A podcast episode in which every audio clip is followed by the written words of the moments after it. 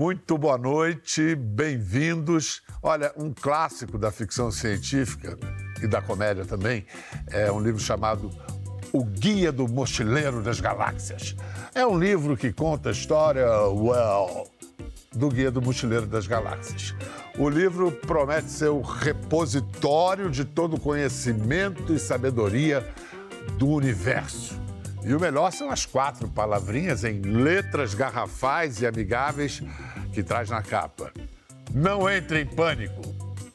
Aqui no mundo que parece real, mais precisamente no pedacinho de planeta chamado Brasil, a gente tem uma versão própria do Guia do Mochileiro. Sua missão: explicar como as coisas funcionam, sempre, de preferência, sem deixar ninguém em pânico. Seu nome? O Manual do Mundo. Você quer aprender a fazer multiplicação sem tabuada? Ele ensina. Quer saber como funciona uma usina nuclear? Ele explica. A água vai entrar pelo lado, descer, depois ela sobe pelo meio das barras de combustível. Como é que se faz uma bolinha de gude? Pode deixar. Como constrói-se um submarino? Já com ele. Algumas coisas de vez em quando explodem. Ah, sim, sim, explodem, mas quase sempre é de propósito. Recebemos agora o jornalista e divulgador científico, com pitadas de influencer e punhados de cientista maluco, o co-criador do site Manual do Mundo, Iberê Tenório. Pô, Bia, eu, eu juro que eu fiquei emocionado com a tua abertura agora, viu? Porque como é que você é... explica essa, essa emoção cientificamente? O que, que aconteceu, professor? Quantos milhões de amigos te seguem nas suas redes? Olha, devemos estar perto de uns 20 milhões, 20 e poucos, aí somando, somando todo mundo. É bastante gente. Eles seguem o jornalista científico, o influencer digital ou o cientista louco? Olha, eu acho que a maioria gosta de ver a parte da explosão que foi sem querer. Essa é é a, eu tenho a impressão de que é a, é a parte mais, mais querida do, do, Manual do Mundo.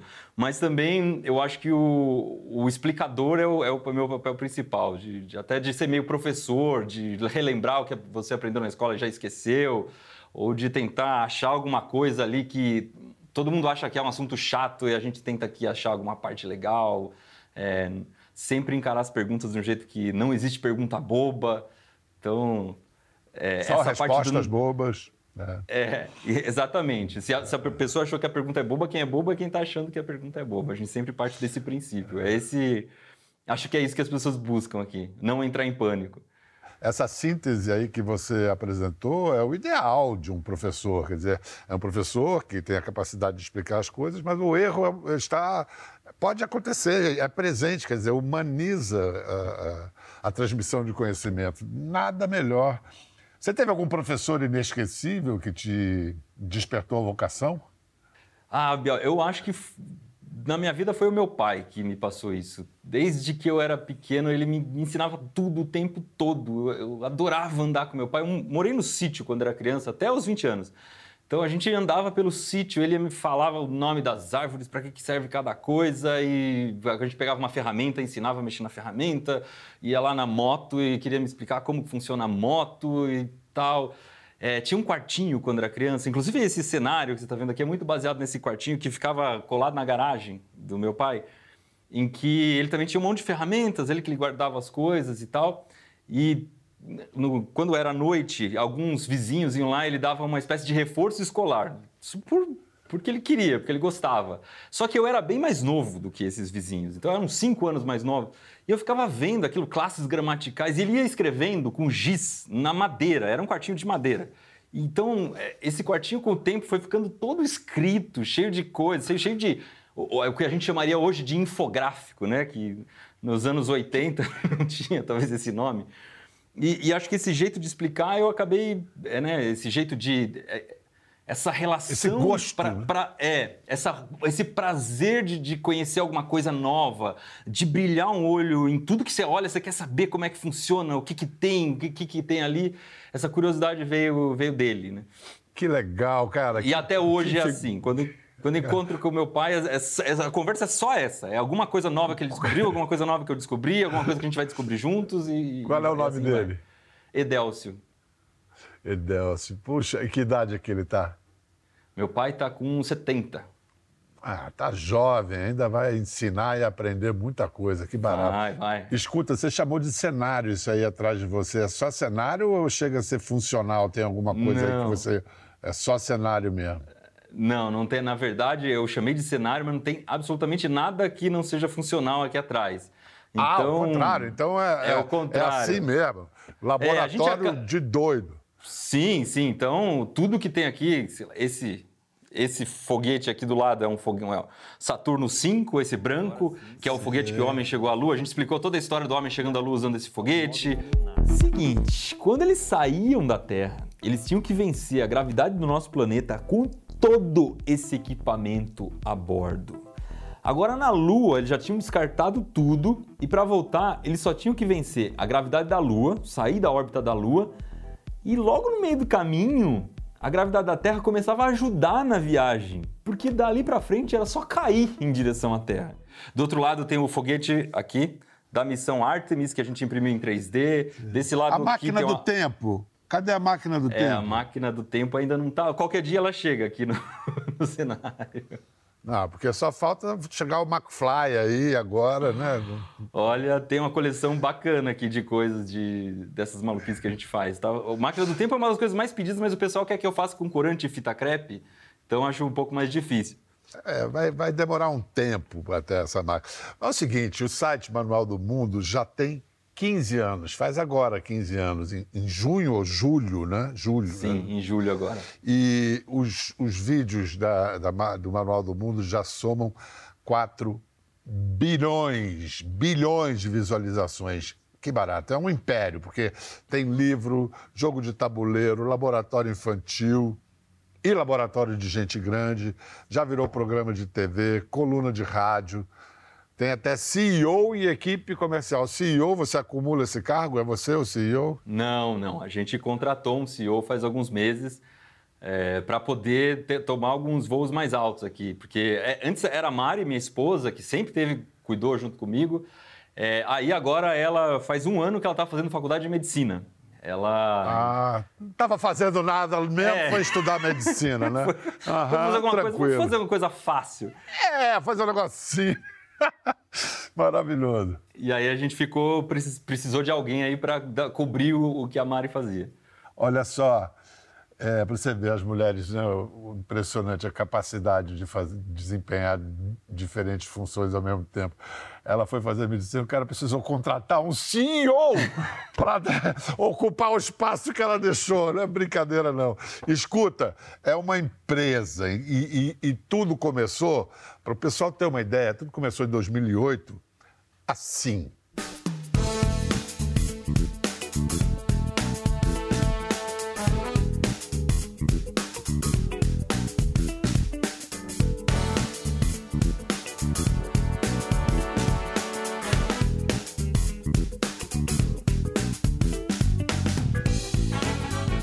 Isso aí você está ensinando a multiplicação sem tabuada, é isso? Isso, é cruzando. a- O número de cruzamentos é o resultado da soma. Agora já é com duas casas, né? Sei. Vai dar. É um pouco mais complexo. Vai ficando mais Ah, complexo. quando, quando são duas casas em um dos fatores, você tem que separar. é, e Isso, são- é separa. casa- E aí, se do outro lado dá um número maior que 10, você tem que jogar pro. Jogar pra casa Gente. dezena e tal. É, a tabuada é, pode ser útil decorar e tudo, mas é tão mais divertido aprender assim, né? Não, e, o que eu, e é aquilo que brilha o olho, Bial. Você vê uma coisa que. Eu vi esse vídeo, eu acho que era em chinês, num canal em chinês no YouTube. Foi, foi um dos- uma das coisas que despertou a gente para essa coisa de colocar vídeo na internet. Falou, poxa, as pessoas estão ensinando e aprendendo coisas que eu nunca tinha visto na vida na internet de um jeito fácil, de um jeito. Esses primeiros vídeos dessa época, eles não tinham nem fala. Era só a música ali que era para servir para qualquer língua. Você olha, só olhando o que está acontecendo, você consegue entender. E, e eu e a Mara, a gente ficou absolutamente encantado com isso. Falou, nossa, é um jeito muito bacana de mostrar coisas, de ensinar coisas que as pessoas não sabem. E foi mais ou menos daí que nasceu a ideia. Então esse vídeo é bem representativo de alguma coisa que na época, fez a gente se entusiasmar com esse jeito de, de ensinar, que é um pouco diferente no vídeo, né? Te abre portas que você não tinha nem na televisão e nem na, pessoalmente. Uma graça, uma graça. Então, agora, para efeito de comparação, o Manual do Mundo hoje, 2023.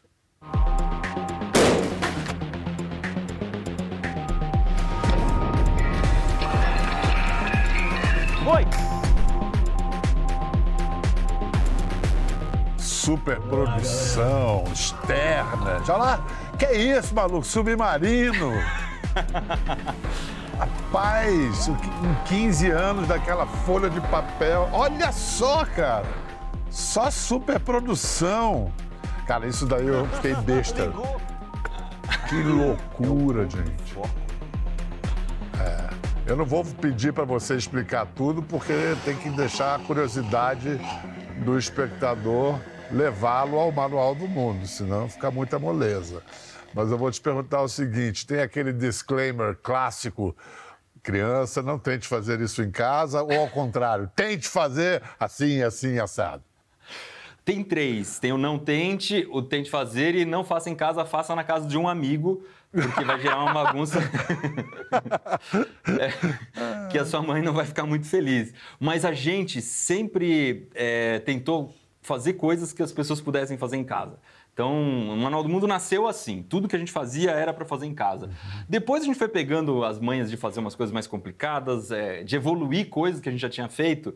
E hoje a gente faz muita coisa que não é que não é para fazer em casa, mas que não dá para fazer em casa. Não dá para fazer em casa. É, exige muita é, fazer um submarino Recurso. em casa, por exemplo, para a é. gente levou quatro anos. Então, não é tão simples assim. Você, você falou há pouco que a Mari, a sua mulher, é fundamental. Quer dizer, foi uma, uma criação de vocês dois, vocês é que chegaram a, a, essa ideia. Você trabalhava, era jornalista, inclusive trabalhava no G1. Ela também era jornalista? Não, a Mari é terapeuta também. ocupacional.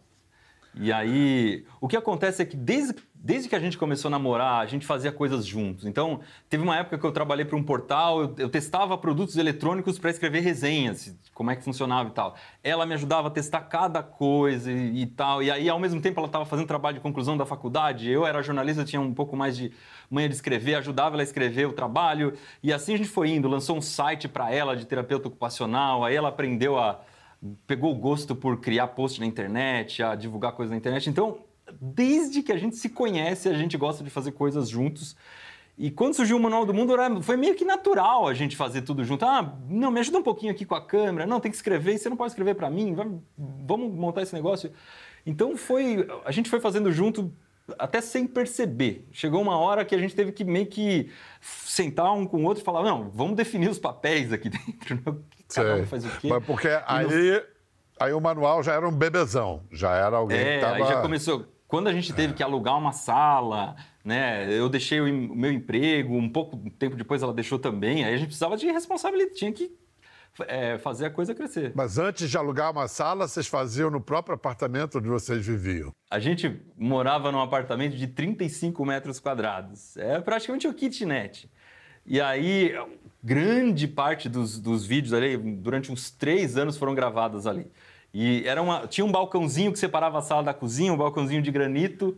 E a gente e gravava ali, ali, É, um, ela na sala, eu na cozinha apresentando, gravava, guardava todos os equipamentos embaixo da cama, porque não tinha lugar para Em 2011, Profissão Repórter fez uma matéria no seu apezinho. E, e nesse fez, balcão aí. Vamos fez. ver. Mostra aí, Profissão Repórter, sempre em cima da notícia. Você usa a tua cozinha, certo? Uso, é, normalmente é isso aqui que aparece nos vídeos que eu faço. Uso a cozinha de fundo. Ou quando eu enjoo da cozinha, eu inverto e filmo de lá para cá, aparece a sala de fundo. E aqui ficam os equipamentos. Uhum. Aí tem mais. Embaixo da cama. Nossa. Tem os tripés. Não? Isso não é geleca. Putz. É não, horrível essa geleca. Boa, Isso foi uma geleca perfeita. Você vai jogar na parede Vamos e ela ver. vai grudar fracasso. essa parte da parede, né? Eu corto essa parte que eu falei, pronto. Era assim, né? É, o dia a dia era esse. Mas para vocês saírem daí, alugarem uma sala, é porque isso já estava dando grana, né?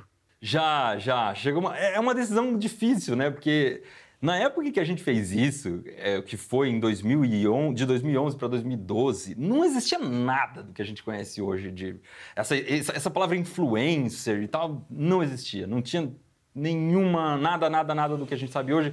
Você olhava as pessoas que estavam fazendo coisas parecidas, era muito difícil alguém que tinha deixado o emprego para fazer o que. É, para publicar na internet. E então eu lembro que muita gente, amigo meu, muito estranho, mas o que, que você está fazendo? O que, que é isso? Né? Para onde vocês estão indo? Isso aí, muita gente me conta, contou muito tempo depois que achou que eu estava despirocando, não é possível. Que mas quando, quando você largou o emprego para fazer isso, foi quando? Que ano? Foi 2012, comecinho de 2012. Um, um, ano depois disso aí que a gente viu. Foi, foi um pouquinho depois. E, Porque e é isso, que eu amigos... tava crescendo, é, tava crescendo, tava ficando muito legal, e a gente só queria fazer, só pensava nisso. E aí começou, de uma época para frente, começou a dar dinheiro e é, funcionar, né, como profissão mesmo. E a gente fez várias continhas, porque a gente vivia numa vida muito modesta, né? Num apartamentinho gente, de 35 metros que a gente ia pagar em 30 anos, prestação por prestação e tal. Fizemos várias contas ali e tinha uma meta que a Mari é muito cuidadosa com tudo, super preocupada, né? Ele falou, não, só quando a gente atingir essa, essa, essa, essa, essa meta, a gente vai, vai poder é, viver só do Manual do Mundo. E aí eu fui atrás, fui atrás, e, fui atrás. Quando... E ter filho, e crescer a família e tal. Hoje, quantos metros quadrados tem a casa de vocês? Ah, acho que a gente está numa casa de 600 aqui. É, é bem diferente. É. é. É. é. a casa do Manual do Mundo, né? Uma casa que a Sei. gente alugou só para o Manual do Mundo. E aqui trabalham 20 pessoas no manual. Escuta, Iberê, você tem mais de 2.700 vídeos publicados no canal até hoje, mas você diz que o seu favorito é o do submarino. Sim. Por quê? Ah, a gente a gente sempre fez barco. Tem uma essa história do submarino é muito doida. Eu sempre gostei muito de barco. Trabalhei numa revista que era revista náutica sobre falava sobre barco, então me apaixonei por esse mundo de barco, veleiro e tal. Aí no Manual do Mundo, uma vez eu resolvi fazer um, um barco gigante de papel. Pegar um origami e fazer ele em tamanho real para tentar navegar. E como tudo que a gente faz aqui, deu bem errado no começo. O primeiro barco ele foi um fracasso absurdo. É, e afundou. Uma ideia meio maluca, né? Um, um barco de papel em tamanho natural. É, sempre a ideia, a ideia, a ideia é sempre. O objetivo aqui é sempre partir de uma ideia maluca e provar que ela pode dar certo. No caso, a gente conseguiu provar que dava errado, mas no ano seguinte a gente fez um barco de papelão, que aí foram quatro pessoas em cima do barco, deu super certo e criamos uma série de barcos. Começou a fazer barco, barco, barco de garrafa PET, de silver tape. É, aí chegou uma hora que já tinha construído tanto barco, eu falei, não, vou fazer um submarino. E eu prometi num vídeo lá que a gente ia fazer um submarino. É, sempre era o primeiro vídeo do ano, era um barco, desses, dessas canoas esquisitas aí que a gente fazia. E só que eu não, não tinha não, não tinha me dado conta, Biel, que fazer um submarino era muito mais difícil do que a gente imaginava, porque é muito perigoso ele implodir. É, e aqui no manual a gente é muito chato com, com definições e, e coisas assim. Um submarino, ele tem. Eu achava que eu podia fazer um, uma cápsula que vai debaixo d'água e botar um respiro em cima e já era um submarino. Mas não, né? O submarino ele precisa ser autônomo, andar debaixo d'água, sem depender da superfície e tudo mais. Eu falei, não, então se isso é um submarino, é isso que a gente vai fazer. Esse com certeza vai ser o projeto mais perigoso, mais legal, mais caro, mais maluco que a gente já fez aqui no Manual do Mundo. Só que aí foram quatro anos de uma é, batendo a cabeça, aí conseguimos explodir uma versão do submarino, tive que fazer curso de mergulho.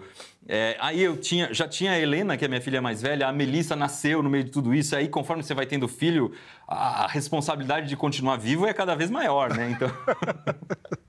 você tem, você tem que fazer alguma coisa que te deixe vivo, você saia, sobreviva à experiência no final. Primeiro a gente testou numa piscina de mergulho, numa piscina de escola de mergulho mesmo, né? Onde as, os mergulhadores treinam em 5 metros e pouco de profundidade. E depois a gente levou para Paraty, é, num lugar que já era um, um lugar onde os mergulhadores usam para treinar mesmo, que tinha 7 metros de profundidade.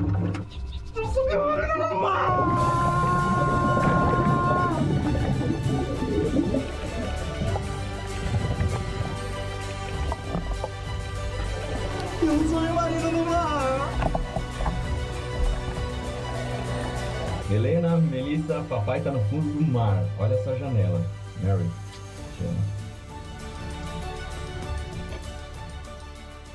Espero que você tenha pedido bênção pra, a bênção para Amir Klink ali, o nosso rei de Paraty. Nossa, eu sou fanzaço dele. A gente saiu da marina dele ali. Ah, pois é.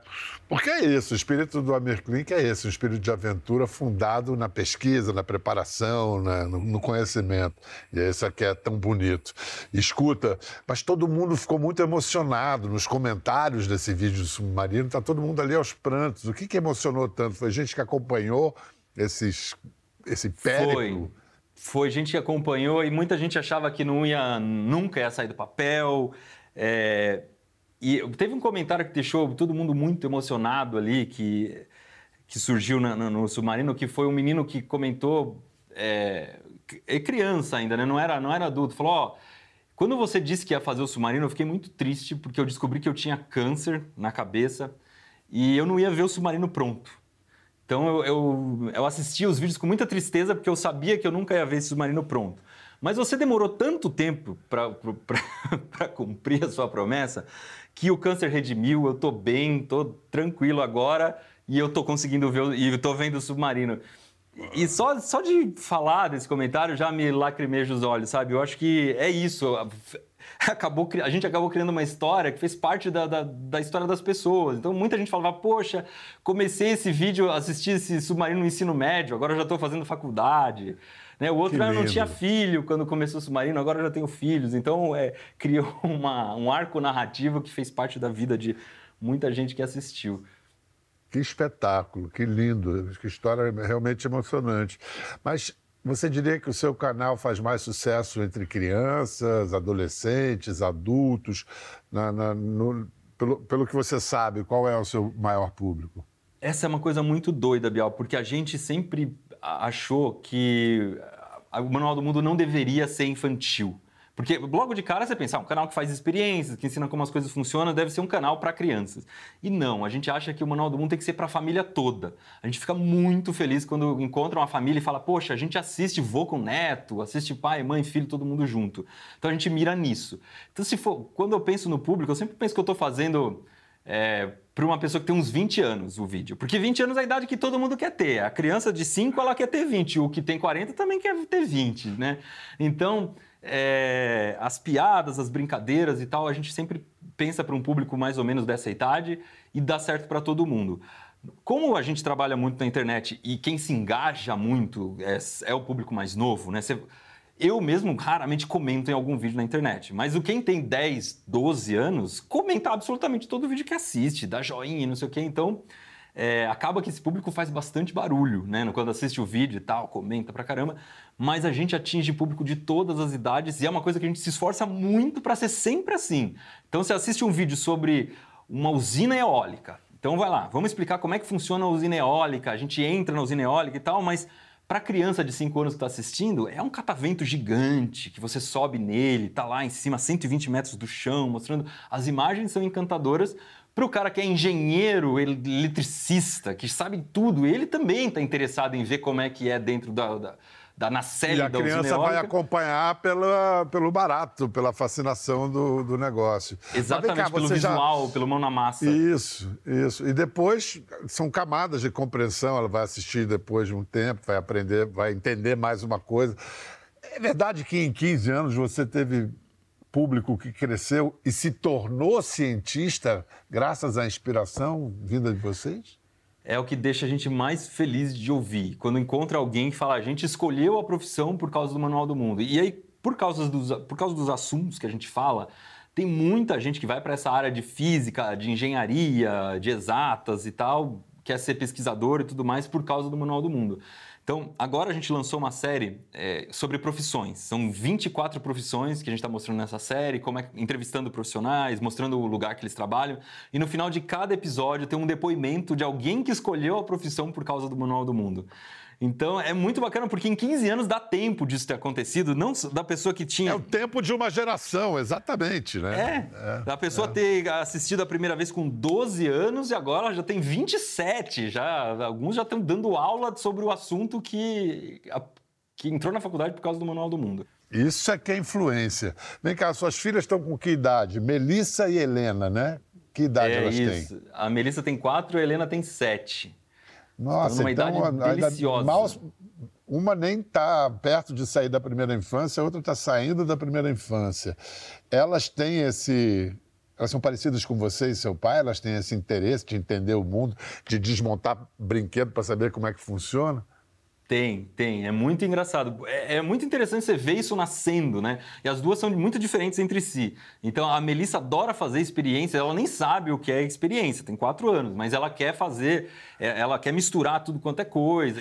Que E, barato, aí, que barato. e a Helena, que é a mais velha, é outra vibe, completamente diferente. Então, é, eu dei uma máquina de escrever de presente para elas, porque eu achei que era um presente muito bacana para elas se interessarem por escrever, por coisas é, de outra época e tal. E a Helena foi no zoológico e se apaixonou por axolotes, que é uma, tipo, parece uma salamandra que tem um, umas guelrinhas aqui, que ela respira por umas coisinhas que tem aqui. Tem no México esse bicho. Ela se apaixonou completamente. Resolveu que ia escrever o livro dos axolotes. Aí pegou a máquina de escrever, falou: por onde eu vou começar pelo índice? Papai, o que, que, que é bom de falar dos axolotes? Aí ela foi perguntando para cada pessoa de casa e tal o que, que cada pessoa gostaria de saber sobre axolotes. Fez um índice de 12 tópicos lá de o que os axolotes comem, onde eles vivem, como eles se reproduzem, por que eles estão ameaçados e tal. Escreveu uma página para cada tópico, desenhou, grampeou e tá aqui, meu livro dos axolotes.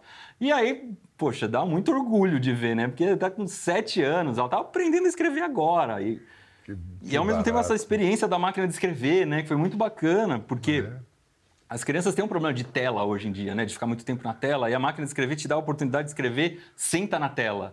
Né? Uma coisa mecânica, que você aperta, errou, não tem volta mais, e sai o papel na hora e tal. Mas você, você como profissional, não pegou essa época, né? Da redação ma- com máquina de escrever. Não, eu peguei quando eu era criança. Quando eu tinha 12 anos, eu já tinha computador em casa. Então é uma É, coisa que. então. É, não, não peguei, não. Você vai fazer um foguete para ir para a Lua? o que a galera pede pra gente fazer de foguete, Bial do céu. É. É um, é um pedido recorrente aqui, é, fazer foguete. Depois que a gente fez o submarino, gerou uma expectativa que agora eu já não sei o que fazer com isso. Porque É. quando. Ah, depois do submarino é ou é avião ou é foguete, né? Tem, tem essa. É, como é que essa se diz? cobrança. Ao infinito e além, né? É. E aí lá vai você. Estou esperando. Não, então vamos fazer o seguinte: vamos começar pelo beabá. Eu quero aprender alguma coisa. Eu vou, vou brincar também. O que, que eu posso fazer aqui sem explodir ou, inundar os estúdios da TV Globo por enquanto? Vamos lá, tem uma experiência que eu deixei na manga aqui pra gente poder fazer. Fala. Vamos ver, se- vamos ver se você tem aí. É, vai precisar de óleo de cozinha. Aham. Aham. de corante. Esse corante Sim. azul aqui é a marca registrada do Manual do Mundo. Todo mundo, todo vídeo a gente quer usar o corante azul. Tá. E precisa de uma pastilha efervescente Tá. e de um pote de vidro. Eu vou usar uma proveta porque é para ficar bonito, mas Tá. é legal ser um pote de vidros. Quanto mais alto ele for, mais bacana fica. E água. Tá. Tá bom. Tá bom, água, água já temos aqui. Olha só, então, é, eu, sou vi, eu sou vizinho do estúdio da Ana Maria Braga, ela tem tudo lá. Então, Ana Maria me emprestou: tem óleo de cozinha, comprimidos efervescentes, um corante, mas eu acho que esse meu é verde, e uma colherzinha. E aqui tem Vamos o, lá. o pote.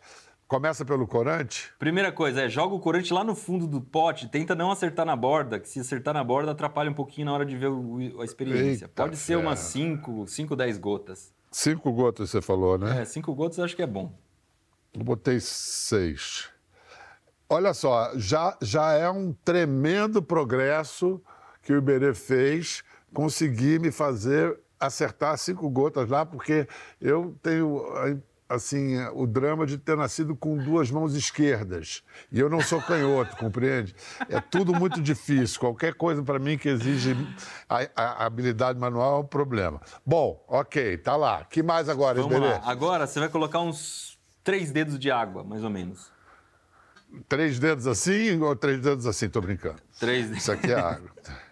É, a água é. legal, você joga por cima do corante, ela já mistura sozinha. É provável que você nem tenha que mexer com o, Mais água? com o pauzinho. Pode ser mais. E. Acho que tá, pode botar tudo, pode terminar o copo. Agora, vamos botar o óleo. É, o óleo precisa de um cuidado especial. Se você jogar o óleo sem cuidado nenhum, vai formar um monte de bolinha, ele se mistura todo com a água, fica feio. E aí a gente Tá. tem que esperar ele assentar. Então, o segredo é deitar o pote o máximo que você puder e vai, Tá. colo- vai deixando o óleo deslizar como se fosse um escorregador aqui. Como se aí, fosse um sommelier muito chique decantando vinho. Isso, com todo o cuidado do mundo para que o óleo não caia na água violentamente. E aí você vai começar a perceber a formação já de uma separação entre o óleo e a água que fica muito bonita. Não, tá, isso quer espécie- dizer, tá, tá ficando lindo. Cria um espelho Continua ali. botando? Vai botando até chegar quase na. Pode botar todo o óleo que você tem. Tá. Gente, tá muito bonito. É, a primeira coisa, essa experiência é legal, porque para fazer É com criança, porque ela explica várias coisas. A primeira coisa que a criança vai perceber é que óleo e água não se misturam, né? Ele você joga, Nem cria com uma corante. Não, nem o corante, não. É. O corante não vai pro óleo. O óleo fica completamente Olha de- só! E ainda por cima uma experiência patriótica, verde e amarelo. Não, e tem o- a, a pastilha a pastilha é branca, então tem uma verde, amarelo, azul e branco aqui. É uma pastilha só? Uma só. Qual que é a ideia aqui? Ah, É, primeiro, o que que formou? A água ficou por baixo porque ela é mais densa do que o óleo. Já é uma coisa legal de ver. Isso água quer e óleo dizer não que as moléculas do, do óleo são mais separadas entre si, é isso? Não sei se as moléculas sejam mais separadas entre si, mas se você pesar, você botar a mesma quantidade na balança de um, um copo cheio de água, um copo cheio de óleo, o óleo vai ser mais leve do que, do que a água. Uau! Portanto, se você bota no mesmo lugar, elas estão. Um, bo- um ensinei- em cima é, do outro. É. E aí, o que que é legal da pastilha efervescente? A pastilha efervescente, ela tem duas coisas dentro dela que são os principais aqui: bicarbonato de sódio e ácido cítrico, que reagem entre si. Só que eles não estão reagindo aqui porque não tem água, porque tá, isso aqui está completamente seco. No momento em que você joga a pastilha, ela vai atravessar o óleo, porque o óleo também não, não faz reagir. Só vai reagir no momento em que chegar na água. Quando chegar na Caramba! água, essa reação vai gerar gás carbônico, que vai gerar Tá. bolhas, de um jeito parecido com refrigerante. E essa bolha, ela vai levar um pouco da água azul para cima. E vai formar uma espécie de um vulcãozinho subaquático aqui. Como se fosse lava subindo do fundo do mar. Vem cá, tem uma criança aqui que não aguenta mais de curiosidade. Posso jogar um comprimido? Pode jogar. Você joga aí, eu jogo aqui. Inclusive, eu vou pegar uma nova aqui que tá mais sequinha. Tá. Deixa eu pegar aqui embaixo. Vamos lá. Vamos um, junto, dois, três vamos e... junto, hein? Um, Já. dois, três e foi. Demora um pouquinho. Sim, mas tem coisas acontecendo. Ah, na minha já aconteceu aqui, olha só. Ó, ó, ó! Que lindo! As bolhas sobem, mas elas descem também. Elas descem, porque quando elas perdem o gás carbônico, elas descem, porque é mais denso. ela- Olha que lindo que tá o seu. Tá demais, cara. Tá É girando em muito mil cores. bonito. Uhul! que maneiro! O Conversa também é ciência.